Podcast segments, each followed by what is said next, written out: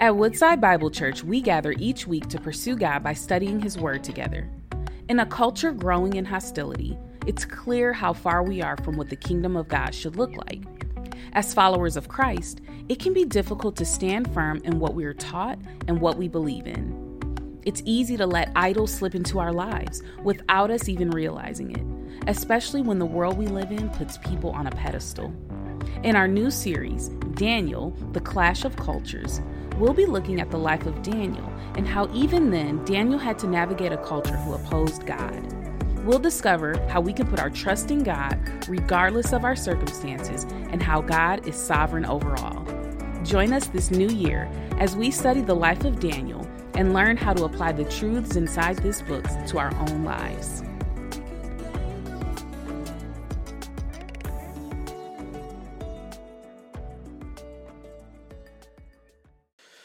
Some of you were probably hoping that today, here in the Detroit metro area, we would be talking about Dan Campbell and his den of lions. And I am sorry that that is the unfortunate case that we're going to be talking about Daniel in the lion's den. Yeah, it's, it's a ironic twist for us. But here we are. Have you ever, like, this story is, is one of the most famous stories in all of the Bible. Uh, how many of you are familiar with it? I'm, I'm sure that probably the mo- majority of us are. Right? Yeah, this is the one that you tell your kids, you know, and they lay awake at night thinking they might be thrown in a lion's den themselves if they don't obey the Lord and walk with Him. But it's, but it's there. And, and one of the questions I wonder about it is why is this story in the Bible? Why is this one here? This, the story of an older man who is faithful, who doesn't compromise on his convictions when he's trapped by evil, evil forces and so cast into a den of ravenous lions, leaving us to wonder if he'll make it through the night. Why is it here? Now, a couple things about this story. Like, if we consider, if we just lifted it out of the pages of the Bible itself, it wouldn't, it wouldn't dramatically impact the whole of the scripture and what the Bible tells us necessarily. Like, there's nothing here that is absolutely doctrinally necessary for us in our salvation. We still have the good news of Christ and his coming for us. I mean, if we don't know about Daniel and his escape from a lion's den, we, we don't really lose anything, do we? I actually think we do.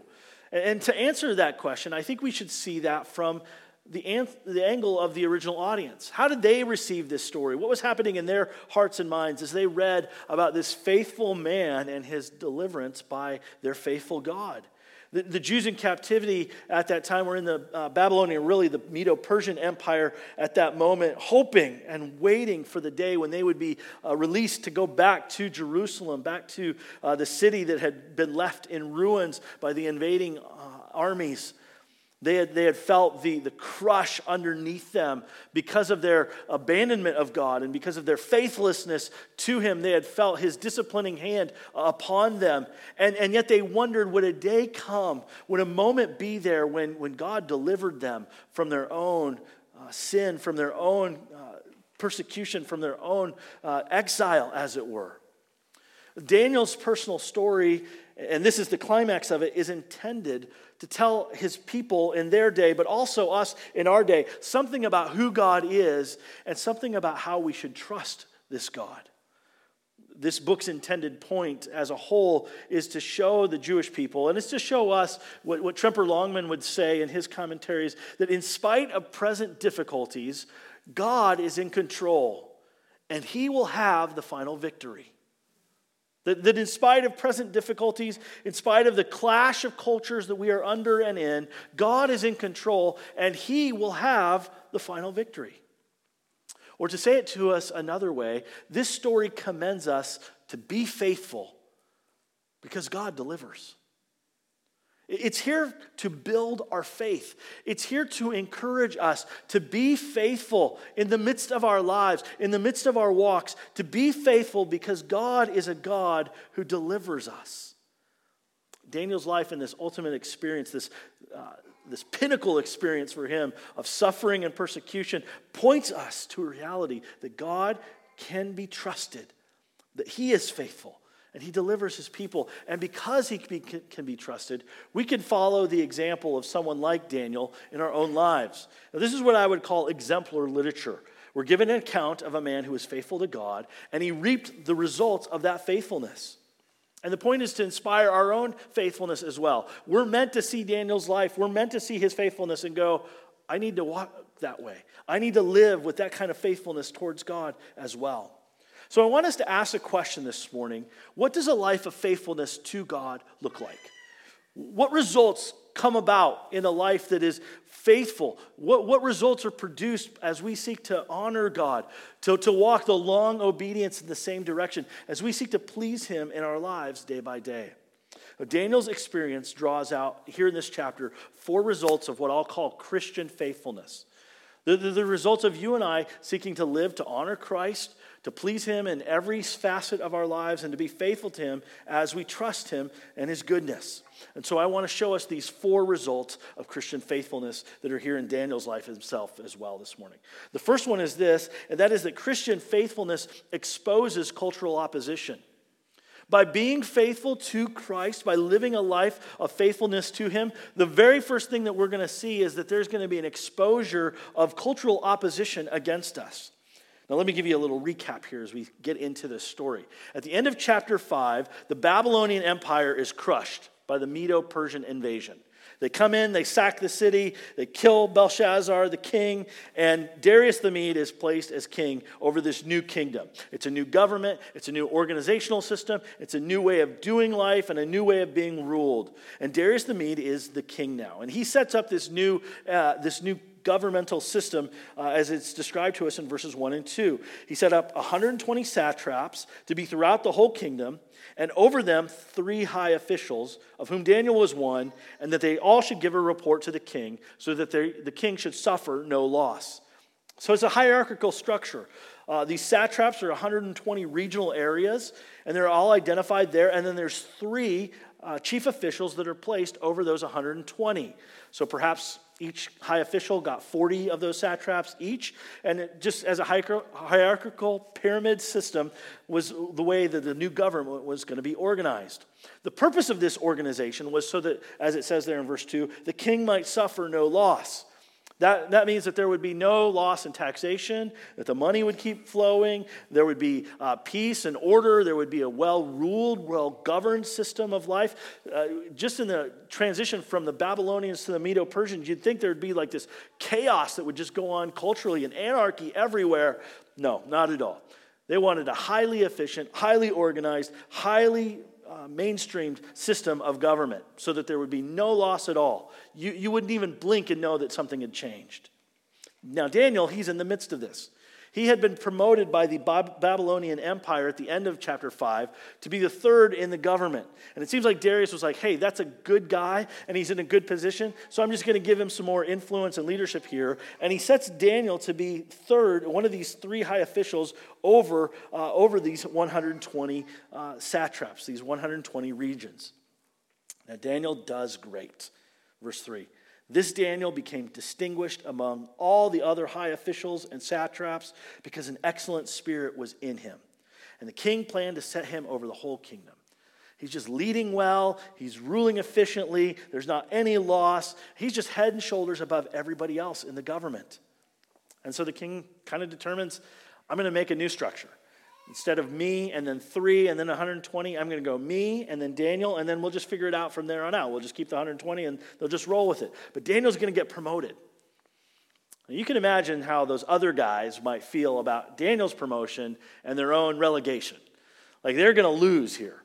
And they all want power, right? This is a government system. So everybody's climbing for power, everybody's grasping for it. And the way it works in government and politics is to climb the ladder, you've got to step on and step over other people. You just put them underfoot and you elevate yourself and they go down. And so Daniel here is getting promoted, but these guys are getting pushed down and, and they are not going to have anything to do with that. So they say, they, they look, verse 4 tells us, to find ground for complaint against Daniel.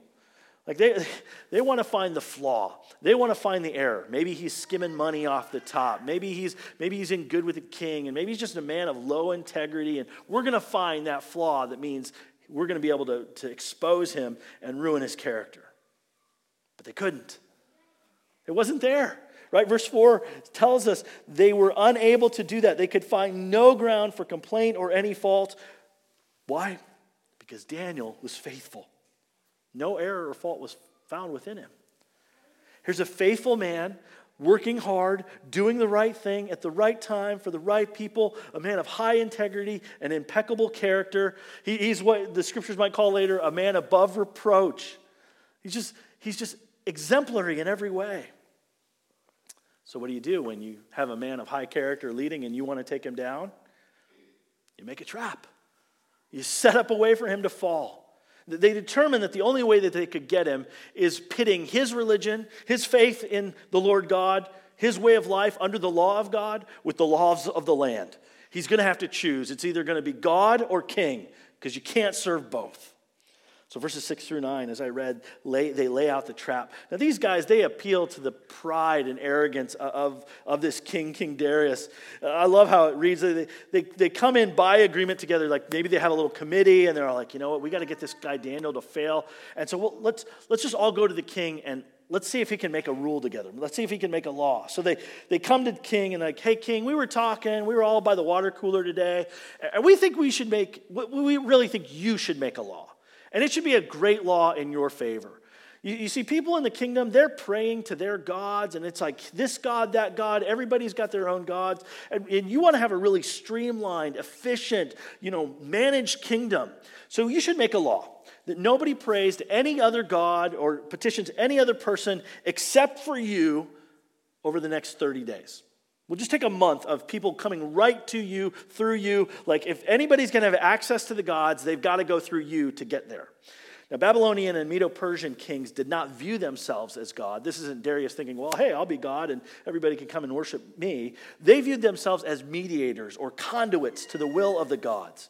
So, if a person went through a different mediator, they weren't loyal to the king himself. They set up a trap of loyalty to the king. If Daniel goes and prays to his God, that means he's not for Darius and whatever Darius is doing. And again, it's Daniel's God versus the king. Which one's going to be? So they seek this law out, and, and they even play on the, the nature of Medo Persian law. They, they say, Here's the law. If they don't follow that, they shall be cast into a den of lions. And they say to the king, O oh, king, establish the injunction, sign the document so that it cannot be changed. Like, put this law in stone so that it cannot be altered at all according to the law of the Medes and the Persians, which cannot be revoked. If it's on the tablet, you got to be doing it. That's the way it is. And the king, he signs it. Verse 9 King Darius signed the document and the injunction. He's tripped, he's fooled. Of course, King Darius loves the law. It makes him the most important person in the kingdom. Everybody's got to go through and work through him, everybody's got to be loyal to him. Now, let me just point out this trap here that they've set and what it means for us in Christian faithfulness. Because of our Christian faith and our Christian convictions, and mainly, most importantly, our lives of integrity, the hostile culture we live in will seek to draw out and oppose our faith. And this shouldn't surprise us. Friends, it's a, it's a lie to think that if you are a faithful Christian, everything will be awesome Every day will be a Friday, and you'll have nothing but an upward trajectory of health, wealth, and blessing in this life. Now, yes, Daniel is promoted, but he's also the object of opposition. There's, there's persecution and opposition headed his way. And we can count on that. Whenever there is faithfulness to Christ, we should expect there to be opposition from the world against Christ and his people. We should count on it. Jesus told us this. He told his disciples in John 15 if the world hates you, know that it has, it has hated me before it hated you. Like the world will hate you on account of me. Or Peter says in 1 Peter 4:12, don't be surprised at the fiery trial when it comes upon you to test you. Like so many of us today, when we feel or sense opposition because of our faith, in Christ in this world, we're, we're freaked out. We're surprised. We're like, how did that happen? I thought it was daisies and roses and everything was going to be great and awesome forever. And these people don't like me. Peter says, don't be surprised at the fiery trial. Or Paul told Timothy, catch the scope of this. All who desire to live a godly life in Christ Jesus, that encompasses every believer, every person who, who desires to live a life godly in Christ Jesus, catch this, will be persecuted. Not, that might be, You know, not the odd chance that it could happen.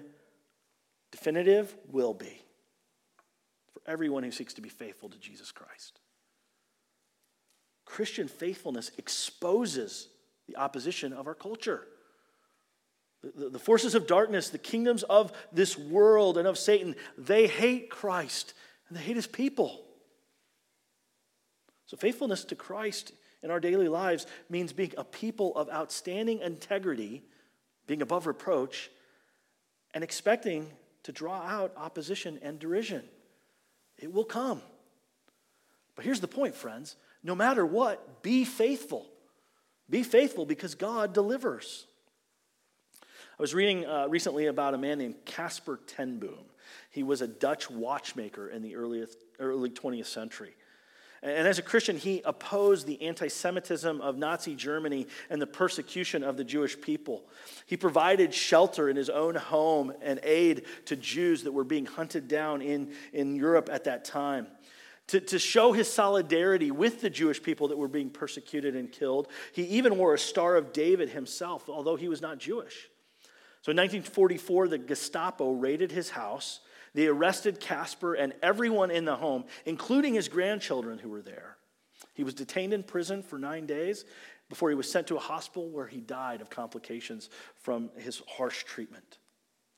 Casper's Christian belief encouraged him to care for and protect all life, and it brought out the opposition that took his life.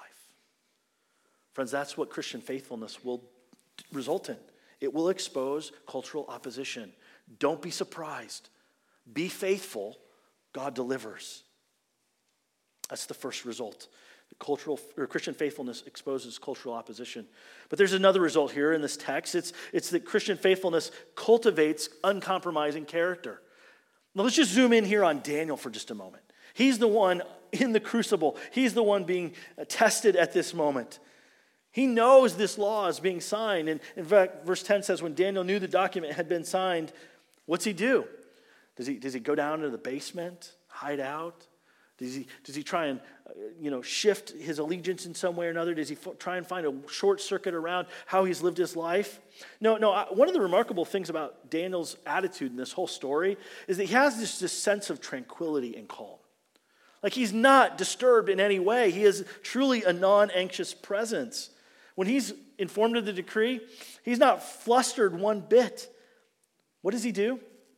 He goes on with his regular, consistent, daily habit of prayer. He went to his house where he had windows in his upper chamber open towards Jerusalem. He got down on his knees three times a day and prayed and give thanks before his God as he had done previously. I mean, Daniel just keeps doing the faithful thing that he had always been doing. He, he doesn't alter it, he doesn't make a show of it any more than he already had. He, he just, this is the thing he had done day after day after day.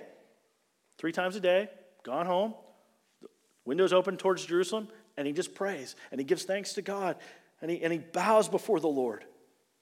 It's just his regular habit of life. And it's a consistent habit of integrity. It's a, it's a man who just lives with uncompromising character. And now he knows this new law is here, but he knows the greater and higher law of God. The Ten Commandments, the first commandment says, You shall have no other gods before me. And the second commandment says, You shall not worship any created, any graven images, anything man made or created by God. You shouldn't worship that.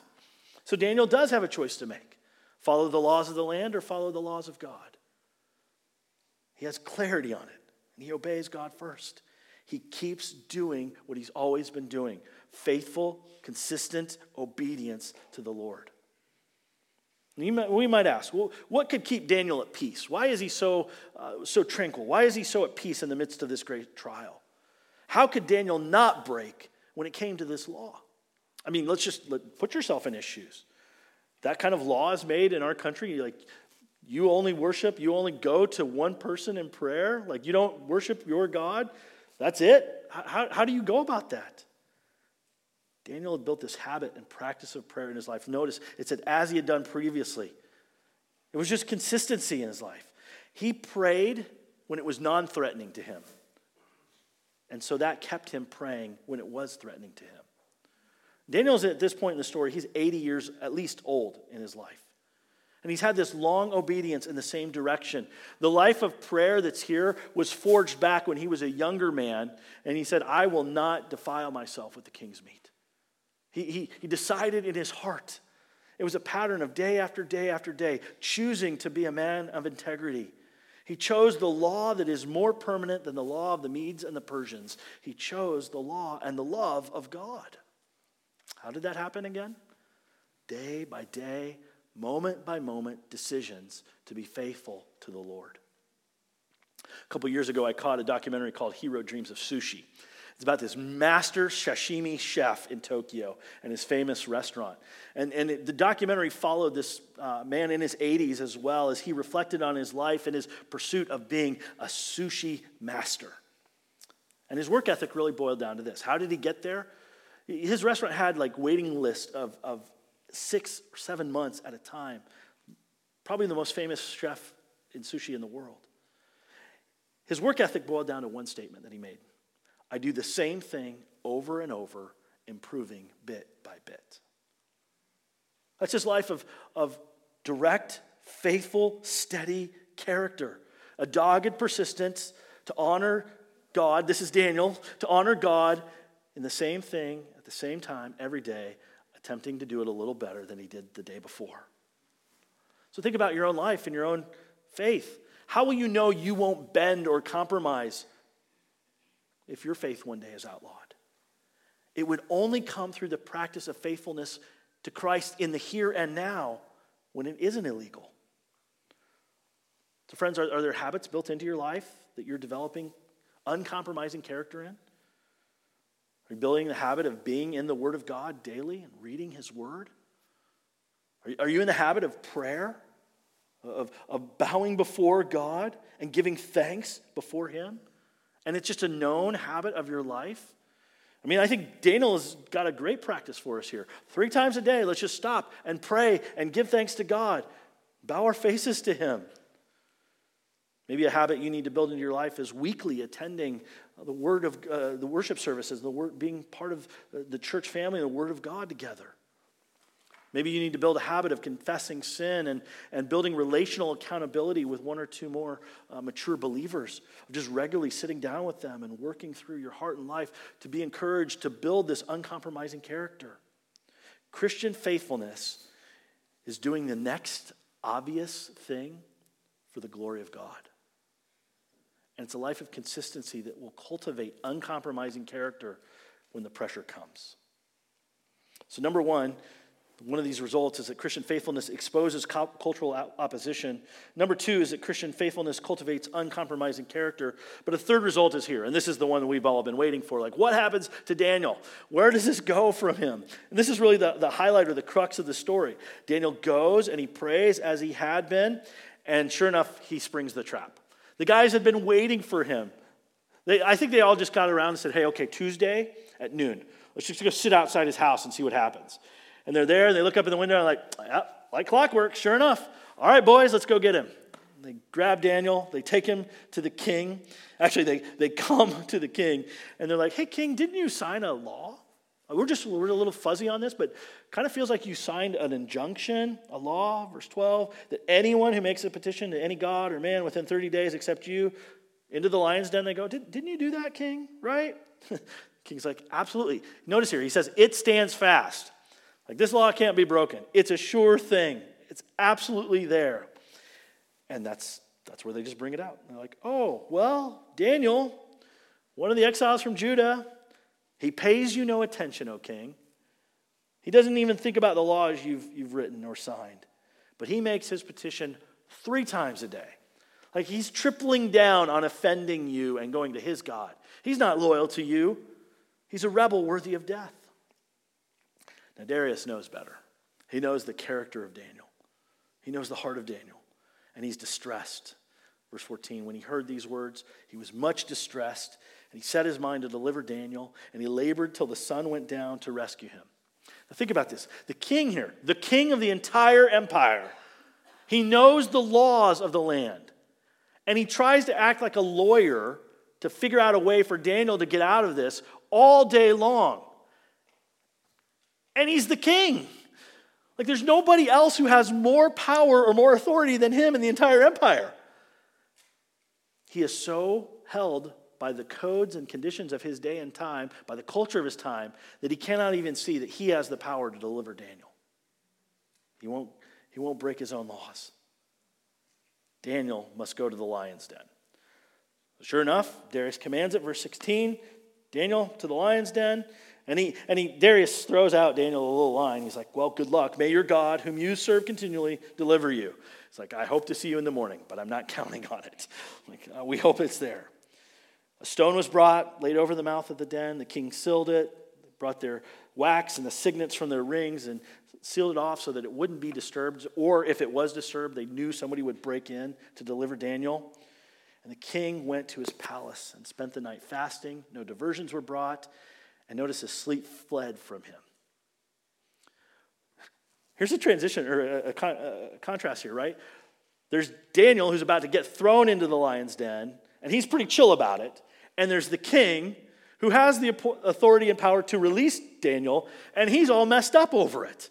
He's the one who's anxious and disturbed. And we're meant to live in the tension of this story and go, what happens? We're seeing it through the lens of the king.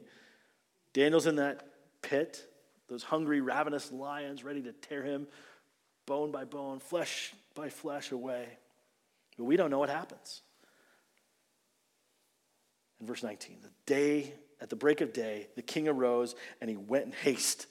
He was sprinting to the den running as fast as he could. And as he gets near to the den, he's, he's just agonizing over it. He's crying out like this.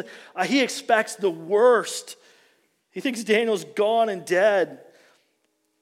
The king declares, he yells out, Oh, Daniel, servant of the living God, has your God, whom you serve continually, been able to save you and deliver you from the lions? That is the understatement of the century here. Absolutely. But Darius doesn't know it. We don't know it. And then verse 21 Daniel said to the king, like we hear words, he's alive. Oh, king, live forever. My God sent his angel and shut the lions' mouths, and they have not harmed me, because I was found blameless before him and also before you, O king. I have done no harm. Daniel is saved. He's delivered by the might and power of God.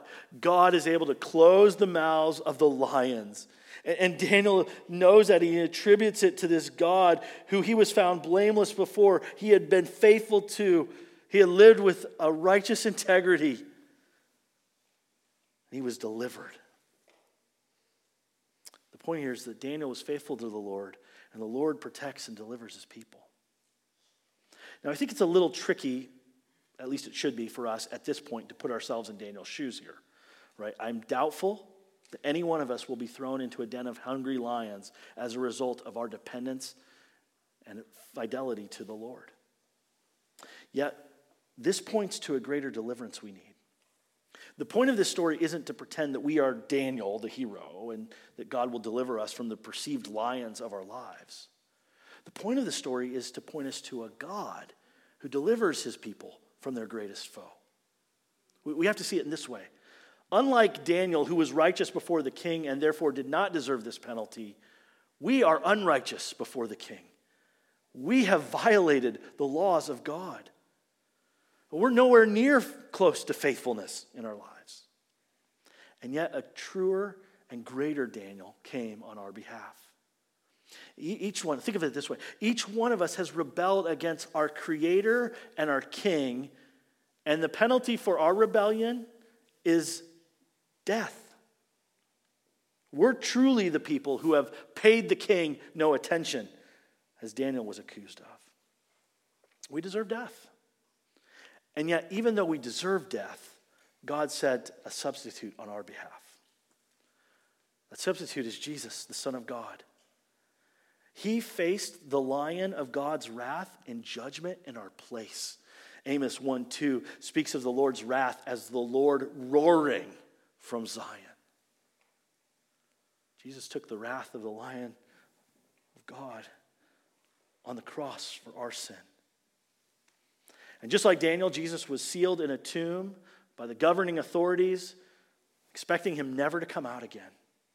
And yet, on the third day, because he is faithful, because he is righteous, God shut the mouth of death.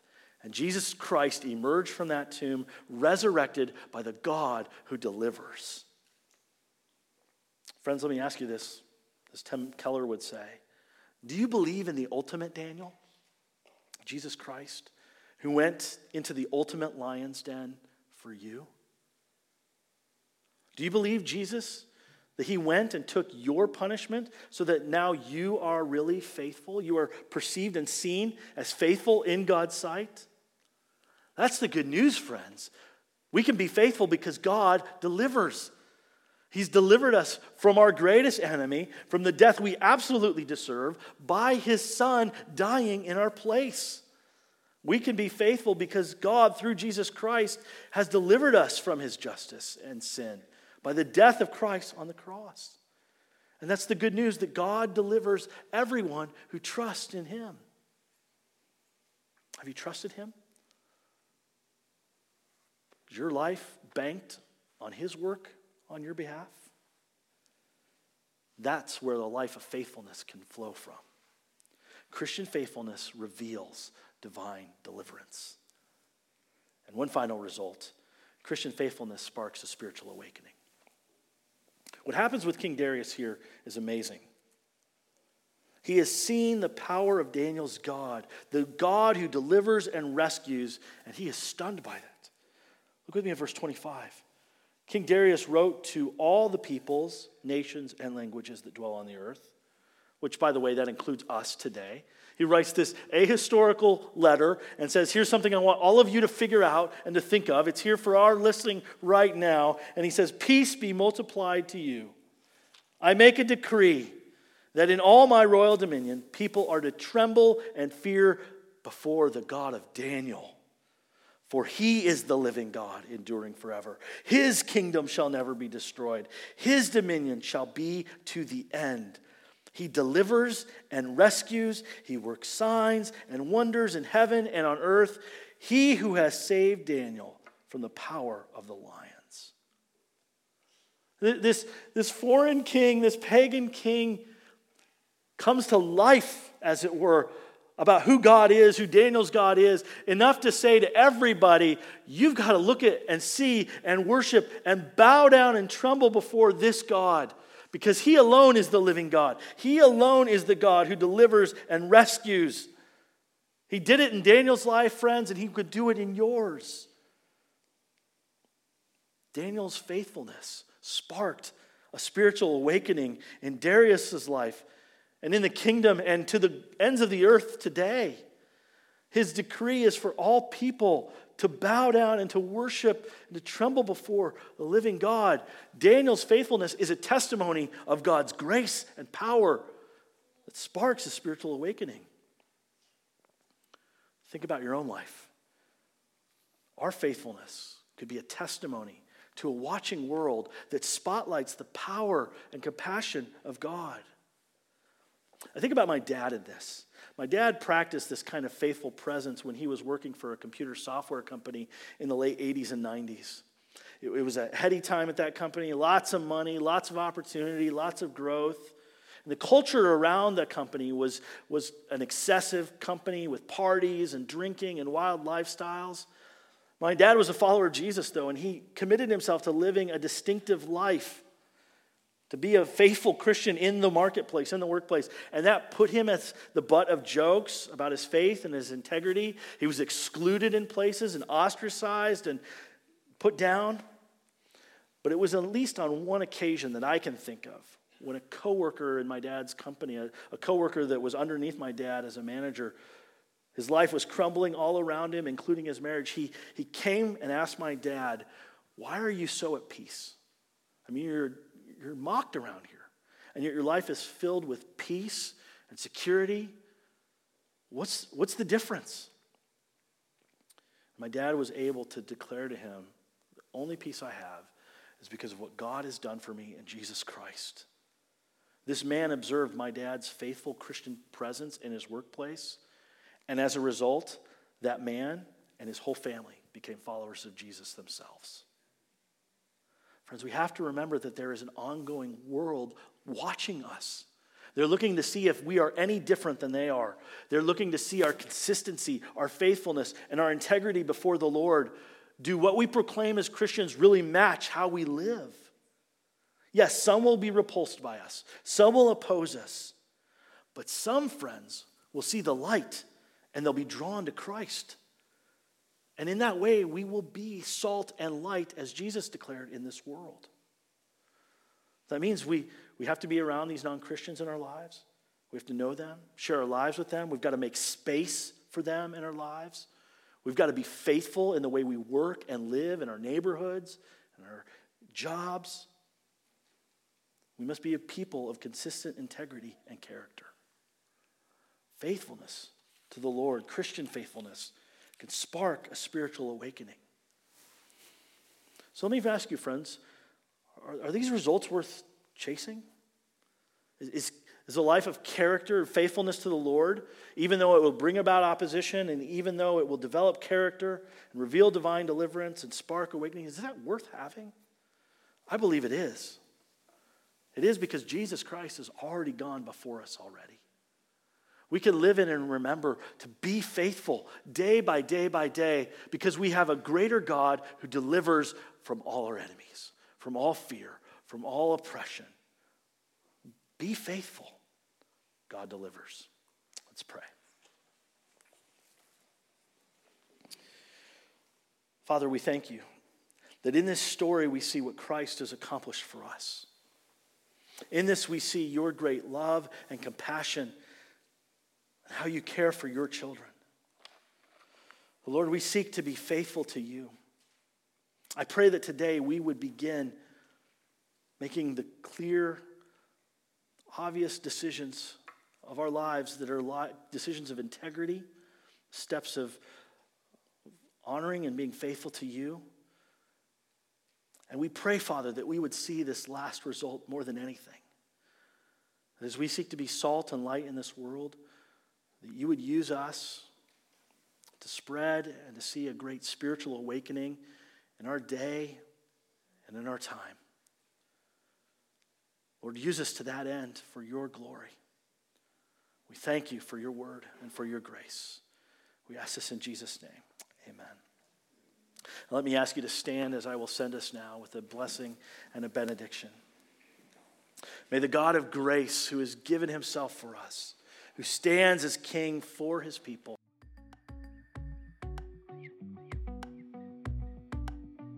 Thank you for joining us as we study God's Word together. We would love to hear how God is moving in your heart and get you connected into the Woodside Bible Church family.